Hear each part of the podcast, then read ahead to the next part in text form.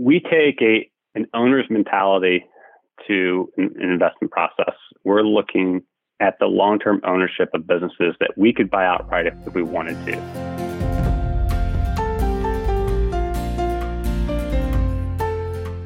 Welcome to Distinctively Active Investing Profiles and Perspectives presented by Touchstone Investments. I'm Blake Moore, President and Chief Executive Officer of Touchstone. On this show, you'll find out what makes Touchstone and its portfolio managers distinctive. We share in depth interviews with people who are actively engaged in leading and managing the Touchstone funds, and you will hear from other industry professionals as well. Hi, I'm Tim Bray, Divisional Vice President here at Touchstone Investments. Today we're talking with Steve Goddard and Brian Campbell of the London Company.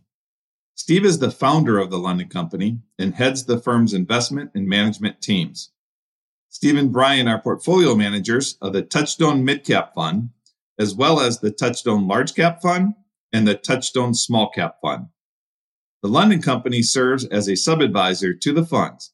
They'll be discussing the London Company's investment strategy as well as their personal backgrounds and career trajectories. First, we'll hear from Steve and then Brian about how they got into the investment business. Back in college, I was uh, part of the student investment club before there were student investment clubs. We decided to start a, uh, a small investment club with five, or six students and with our own capital. And that was back in the early 80s when the markets were not the popular place to be. And when I got out of school, I had a taste of that, but I was working for an accounting firm and going toward toward my CPA, and I found myself on my off hours tend to gravitating towards uh, looking at value lines and investment reports and just as a hobby. And the more I did it, the more I realized that if I enjoy doing this so much, I should go into it for a profession. So I dropped the accounting route and started as a sell side analyst for a small regional firm and from there, it, just moved step by step and finally got on the buy side five years later. It evolved from there. The buy side, I was working for a bank, regional bank in Virginia, and we had responsibility for certain sectors. So I was, uh, given my background with financial services, I was given the banks, which at that time were not very popular with, with the investment community, so I was following 10 to 15 different uh, financial service firms. I always had, ever since I got out of college, I, I my, my ultimate goal was to start an investment firm. And it took me 15, 16 years to get to that point. But, um, you know, it, it, I waited for the right opportunity and that came along in 1994 when the insurance company gave me the flexibility to uh, bring in other accounts. And being as risk averse as I, I am, that was the perfect opportunity for me because I had the first company, I mean, the uh, insurance company for my main account, and but didn't have all the startup risk that you normally would have. Steve, do you remember your first investment? The first one taught me a, a very good lesson because I, I, bought a, a, it was back then it was a startup airline, no no thrills airline called People's Express, and it was employee employee owned. It didn't it didn't work out, they taught me in the beginning what not what not to buy. And I think my second investment was Nike, which was at that time was a startup shoe company. And there have been a lot of casualties in that industry prior prior to that with uh, the Reeboks and uh, Stride other companies. But that re- what really got me into uh, focusing on high return on capital franchises with high margins. And from then on, I was sold on, on that on that process. Well, similar to Steve, I uh, I was exposed to this business my second half of undergrad. I think it was late junior year. The Tennessee Valley Authority, a you know large government-backed entity, offered I think eight of the SEC schools, the Southeastern Conference schools, some capital to start a student-managed investment fund. And this is late 90s, probably 97, 98, and uh, each university picked what they thought, you know, six finance students that would be interested in doing this. And of course, I was you know, raising my hand immediately and kind of get exposed early to, to what this really was about. And you kind of, you know, go through the whole process. you know, looking at industries and companies and vetting them and valuing them. And, and this is, this is all green to me. I I had no idea any of this world really existed. And I really became fascinated by it. And it, it was definitely calling that, okay, this is what I want to do for my career. You know, previously, you know, majoring in finance and business and thinking about law school was never what I wanted to do. And when I discovered this, uh, it was a good personality match for me. And so I spent, you know, the first couple years post graduation knocking on a lot of doors and trying to get in. I was often the bridesmaid. They they they usually hired the you know the guy or gal with six years of experience and a MBA. But I did I did get my foot in the door a couple years later. You know, in the meantime, I worked as an analyst for a casino, uh, which is actually interesting in its own right and and a lot of valuable experience. But uh, there was a firm in Louisville, Kentucky, where I'm from, uh, that took a chance and hired me as an equity analyst, despite not having my MBA yet. I think I was the first one there to join without that. But uh, that was my that was my entry, and, and I joined right at the peak of the Nasdaq, March 2000, which is also an interesting time to start a career in this business. And it really got my feet wet uh, the first couple years of my career there. I, I really am a strong believer the first couple of years of your of your career mark and and sort of create a path on how you think and behave. And that really molded me throughout my career. And that learning experience of, of watching businesses con- to continue to, to depreciate was long lasting in my mind. And so you focus on companies that you feel have their own control over their destiny and uh, there was a lot of lessons learned and a lot of industries that were being disrupted and, and valuations that were just absurd at the beginning of that that point, 2000. So uh, those those lessons carried with me for a long time and and uh, really you know led me 10 years ago to join the London Company. I spent seven years at a firm post uh, grad school. I did in, the, in the, between my first job as an analyst at, at National Asset Management, which was later bought by Invesco. And then my previous iteration at Hilliard Lyons Asset Management, uh, post graduate school, I was managing mid cap and large cap strategies and incubated a mid cap fund in 2004 in a very similar approach, focusing on long term ownership of highly profitable companies with great returns on capital and with management teams that you found had the integrity and aptitude to really create great wealth with the long-term ownership of those businesses. And we had a lot of, you know, potential red flags and other sort of uh, hindrances to really grow that business. Uh, being owned at one point by a you know broker dealer and by a large bank. At one point, we were owned by PNC Bank there were a lot of the institutional consultants and intermediaries that just did not want to, to work with you. you. You you really wanted to find boutique managers that were independently owned, employee owned, and and so even though we had good people, good performance, good process, we really couldn't grow our business in a meaningful way. And and I had been keeping my ears open for other opportunities, and it was probably mid 2010 and it was pretty serendipitous. I got a phone call from a, a recruiter about a job in, in Richmond, Virginia. And I had just taken the family on our first vacation to the Outer Banks, which is in, in North Carolina. And we were driving through Virginia two weeks prior and stopped in Charlottesville and, and made some comments like, this is really beautiful state. This is, this is pretty nice. And I got that call two weeks later and I was like, well, that's kind of random. I was just in Virginia and drove through Richmond and and drove through Charlottesville.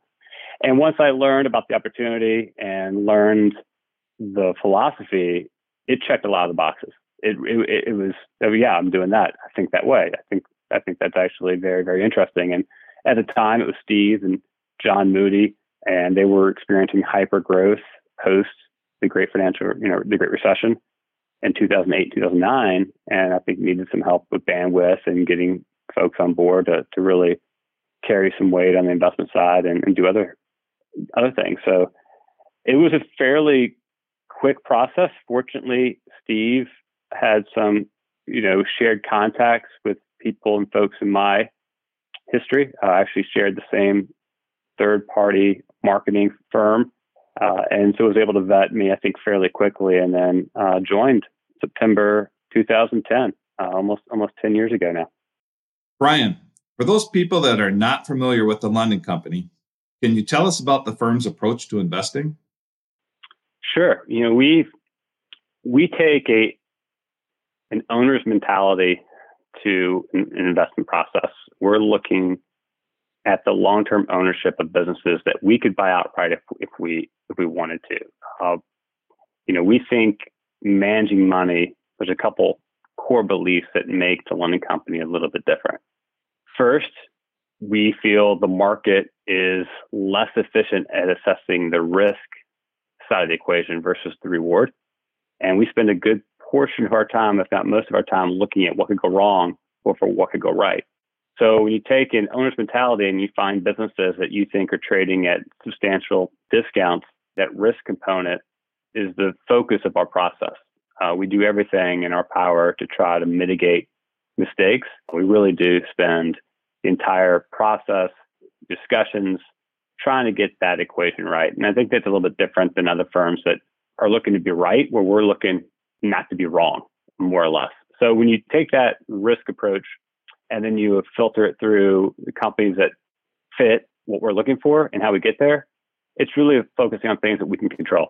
You know, companies that have very strong balance sheets that don't need to access capital markets in times of stress, companies that generate good cash flow, that have high re- returns on capital and incrementally improving returns on capital. We think that metric is probably the most important metric of any company because it, it really does define the cash return you get from the cash invested. And if they're able to generate really good returns and spreads on the capital committed, it's implying that they have an advantage over their peers that it's not easily duplicated. And that, you know, that return on capital, the balance sheet approach, and and the way we get our valuation is really the three key tenets of our process. But again, with the holistic approach of, of being different, focusing the long term, focusing on not being not being wrong. So, Steve, what makes your firm different from its competitors? Well, I think there's two important aspects of our firm that makes makes it different. One is that we take a a much more longer term orientation. So we're looking way beyond. In fact, most of our models are using 10 year forecasts. We try not to speculate on what the growth rate might be. We tend to use very modest growth rates, if any. We're looking more for sustainability of the cash flow.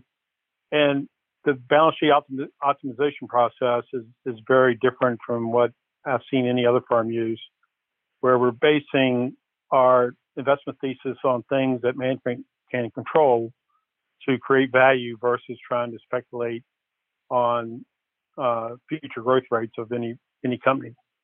So I think those two things are the main edge that we have over our competitors. At least what what makes us different.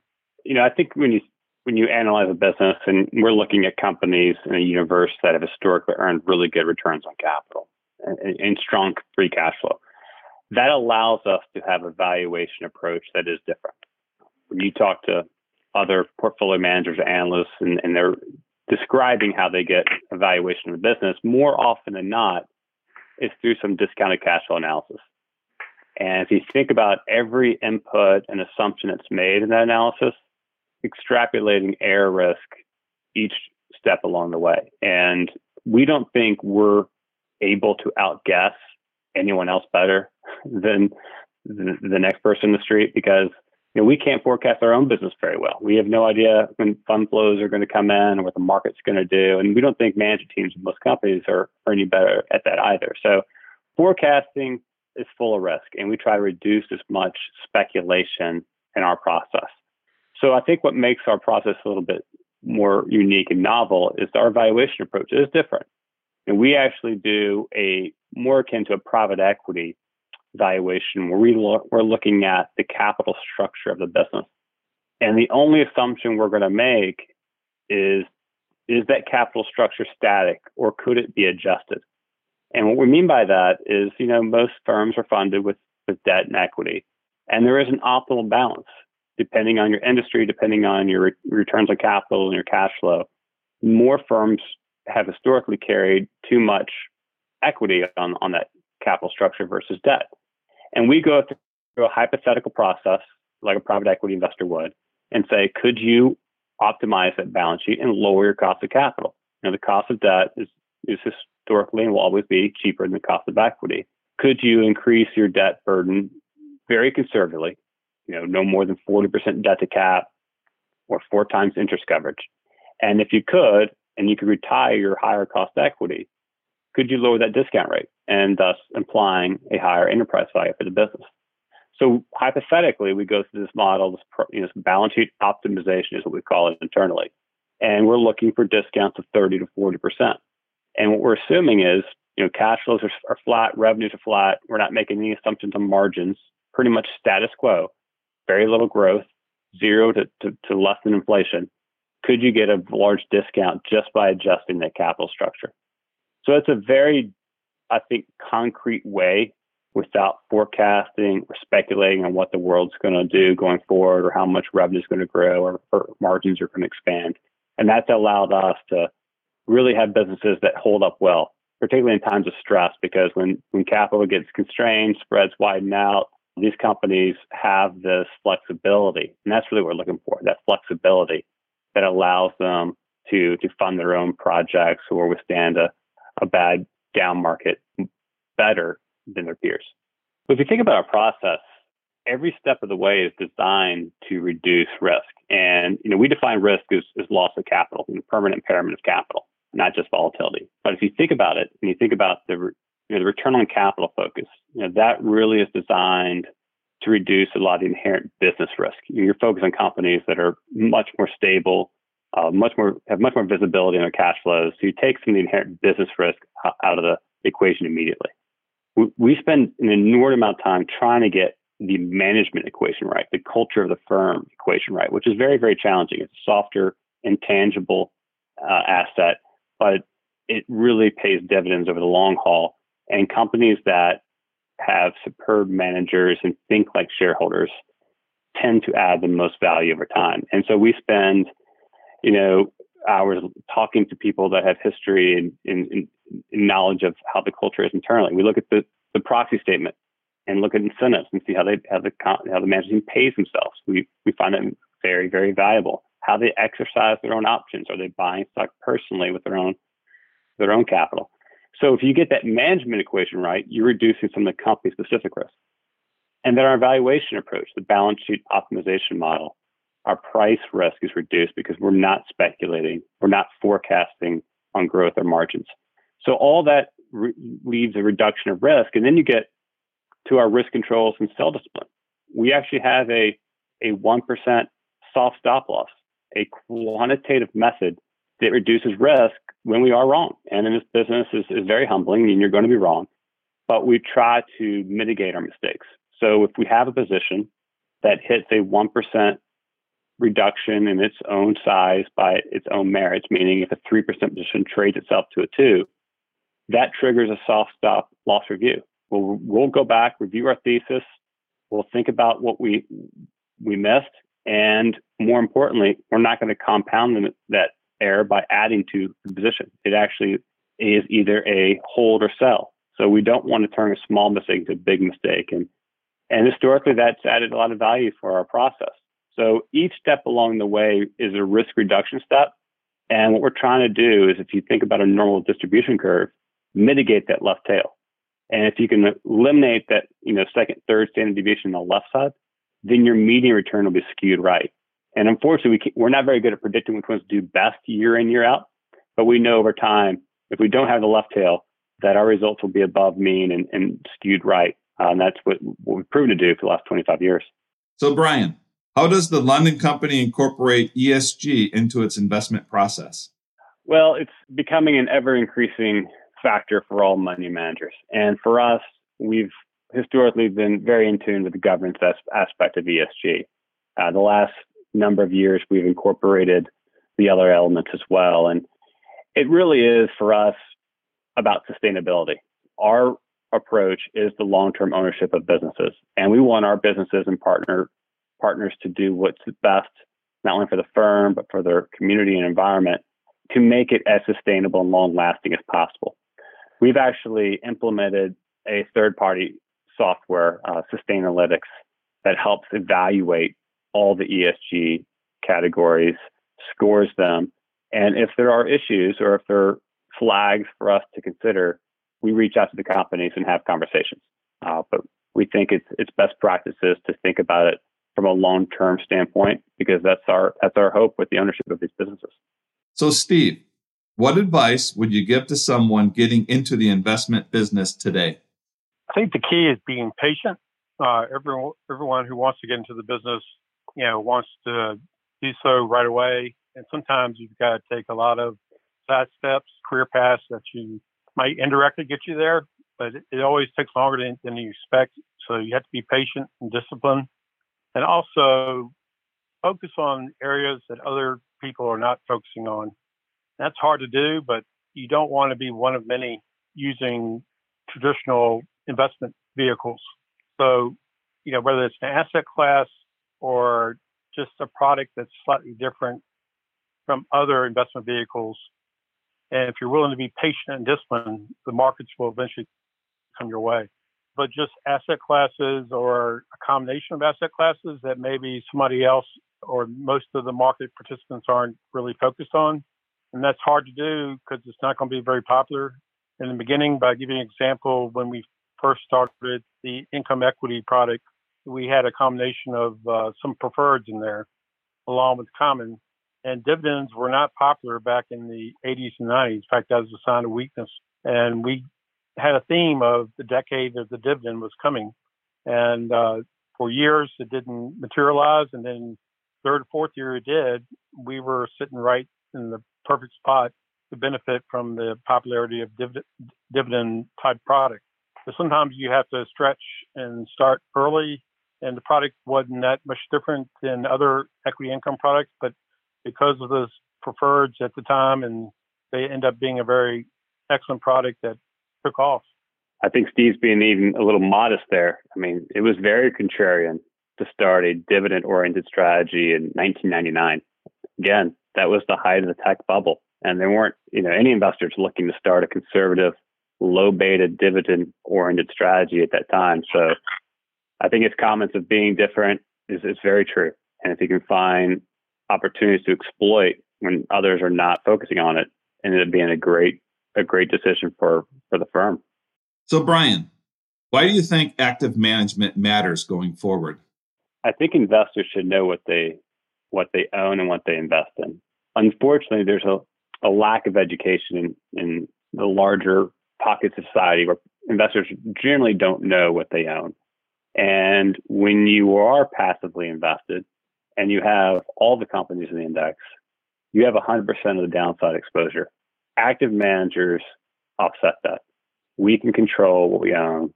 We can avoid the positions we think are most at risk and position our portfolios in, in holdings that through the market cycles will hold up better. And I think that's obviously been lost when you go through a nine to 10 year bull market. Active managers have been ridiculed and passed over because of fee compression and the ease in use of passive indices. But when you go through volatile periods and you go through times where you have significant drawdowns, you hope your your your exposure has some active managers in there because those will allow you to to hold up much better. Brian and Steve, I'd love to hear from each of you. Who is your investment mentor and why? I, I you know I've, I've been lucky to work with three great investors. You know, and I pick up pieces from from each one. I think you have to really develop your own style and know what works for you. But yeah, I mean, I started very young, low early twenties, and there was a PM at my first firm that was an engineer by trade from, from Dartmouth who was very methodical, very independent thinking. And that was the one element that I thought was very value additive and different. To Steve's comment about being one of one, being different, having independent thoughts, he really ingrained that in me. Post business school, I worked with a with a portfolio manager that was incredibly patient, incredibly disciplined. Turnover in the fund was maybe 10%. And he kept things very simple. He would, you know, first question of a business, he's like, what makes this business special? And that simplicity, that patience, that discipline was always allowing me to stay within my circle of competence and try to reduce complexity. And when I joined the London company, Steve, you know, Steve Goddard was very influential in looking at incentives, looking at actions, looking at behavior. I've been a big believer in behavioral finance, student of people. I think that explains a lot of things that are tough to explain. And early when I started here 10 years ago, you know, looking at what motivates people and how they pay themselves, those, those statements and elements drive a lot of value over time and can keep you from making a lot of mistakes. Yeah, like like many value investors, uh, Warren Buffett. Uh, this was going back in the early mid '80s before anybody really knew who who he was, and that kind of came about in a roundabout way in terms of, you know, I noticed even my first five years in the business that high return on capital, free cash flow generation, sustainable businesses were stocks that tend to do much better than the other other stocks I was looking at. And I started I came about accidentally on some Berkshire Hathaway annual reports, and I've been following his principles ever since. Brian and Steve, would you each give us some book recommendations for investing as well as life in general? Yeah, I think there's different answers for that depending on the the content of, of, of material. You know, from an investment perspective, I found the most value from the behavioral finance guys, you know, Daniel Kahneman, Amos Tversky. His his latest Thinking Fast and Slow was a, probably accumulation of a lot of the stuff that you've read over the years and really helps to understand people. You know, markets aren't rational. Uh, they're they're people like us that aren't always thinking clearly. So if you understand human behavior and understand why people are irrational, it helps explain the greed and fear paradigm that you know you experience in the in the in the bull and bear market. So from an invest perspective, I think that that has been very helpful. There's been other you know great books that help understand yourself. I think you know to be a great investor, to be long term focused, you really have to understand yourself really well. You have to understand your pain points when you're going to make decisions based on rash decision making versus emotions. And so there's been different elements and different books I've read in the over the years that, that really helps with that with that side of the equation. Investment wise, Seth Klarman, uh, Margin of Safety was probably the best book that I could really uh, relate to because his whole theme was to avoid mistakes more than picking winners and always put very modest assumptions into your valuation analysis. Being long term, it just really registered with me when I read when I read that book. More recently, Shoe Dog, which is a memoir of Phil Knight of Nike, Chairman Nike, and he was just a very gave a very honest story on how Nike evolved, and I never really realized all the trials and tribulations they went through for at least a decade and the near failures. He was he was very honest about the mistakes they made, and you know when you start a firm, everyone thinks it just it just kind of get lucky and things happen. No one really appreciates all the trials and uh, the risk you took and how many failures it took to to get to that point. And um, it was just very refreshing to hear someone so honest give a very independent perspective of how that company evolved into one of the great global brands. Lots of leaders have daily routines to keep them at their best and to stay focused. Do you two have anything like that in your daily routines? I do. You know, I try to I try to make sure I get some form of exercise in every single day. I think it's it's for me it's a way to de-stress. So I've I've, always fit that in throughout the day. You know, one things I love about this business is it's not routine. It's not mundane. Every day is going to be different. News flow happens all the time and dictates a lot of your your day to day stuff. But I'm more of a night owl. I spend a lot of my time thinking and reading late at night, and it allows me to kind of process and absorb information when markets aren't open and emails aren't flying, and try to think pretty coherently about what our best decisions could be. So, post a good run and maybe one glass of bourbon. I do a lot of good thinking uh, later at night. Yeah, I need structure, so I try to write down the the main things I need to do next day, and particularly try to get the things that uh, the more more important things or, or tasks that uh, don't like. I try to get them out of the way first. That keeps me on a pretty uh, disciplined routine daily. What is the most interesting place in the world that each of you has visited? That's a really tough question. Fortunate, we've, we've traveled to quite a few places. I've actually been to all but two of the states in this country. And when I think about that and I think about all the places I've been and seen, I'm always probably most inspired in the places out west that are just so vast and, and provides perspective. And I think the last trip, this was State 47 we marked off last summer, was in New Mexico. And, you know, going up to Georgia O'Keeffe's ranch north of Santa Fe and just the vastness of the land and the, and the different, you know, you know, the, the whole landscape is so awe-inspiring. I, I thought that was just really, really grounding. It gives you perspective and and puts things in order a little bit. So, you know, that and places like Yellowstone National Park, all the national parks are just so majestic. It's hard to find places that are more interesting than those. Uh, by far, Kenya. Uh, we went on an African safari family trip uh, five, six years ago. In addition to just the the beauty and the amazing wildlife, you also got to see how the tribes and they basically have nothing, but they're very proud people, lead a very simple life, very content. It just puts things in perspective in this, you know, rat race you run run through in our, you know, American lives. It was very refreshing to see. Thanks to Steve and Brian for sharing their insights today into the London Company's investment process, as well as their personal interests and background. Until next time, I'm Tim Bray. Thank you for listening to Distinctively Active Investing.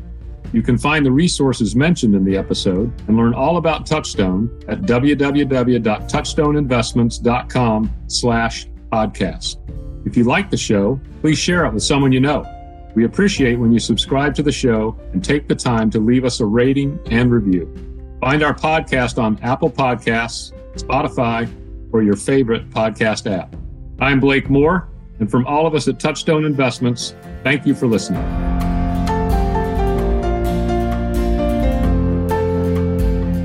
The companies mentioned in this interview are not held in the Touchstone Midcap Fund. Investment return and principal value of an investment in a fund will fluctuate so that investors' shares, when redeemed, may be worth more or less than their original cost. All investing involves risk. Performance data quoted is past performance, which is no guarantee of future results. The information provided is for general information purposes and is not investment advice. Opinions may change without notice based on economic, market, business, and other conditions. Please consider the investment objectives, risks, charges, and expenses of the fund carefully before investing. The prospectus and the summary prospectus contain this and other information about the fund. To obtain a prospectus or a summary prospectus, contact your financial professional or download and or request one at touchstoneinvestments.com/resources or call Touchstone at 800-638-8194. Please read the prospectus and or summary prospectus carefully before investing. Touchstone funds are distributed by Touchstone Securities Inc., a member FINRA and SIPC.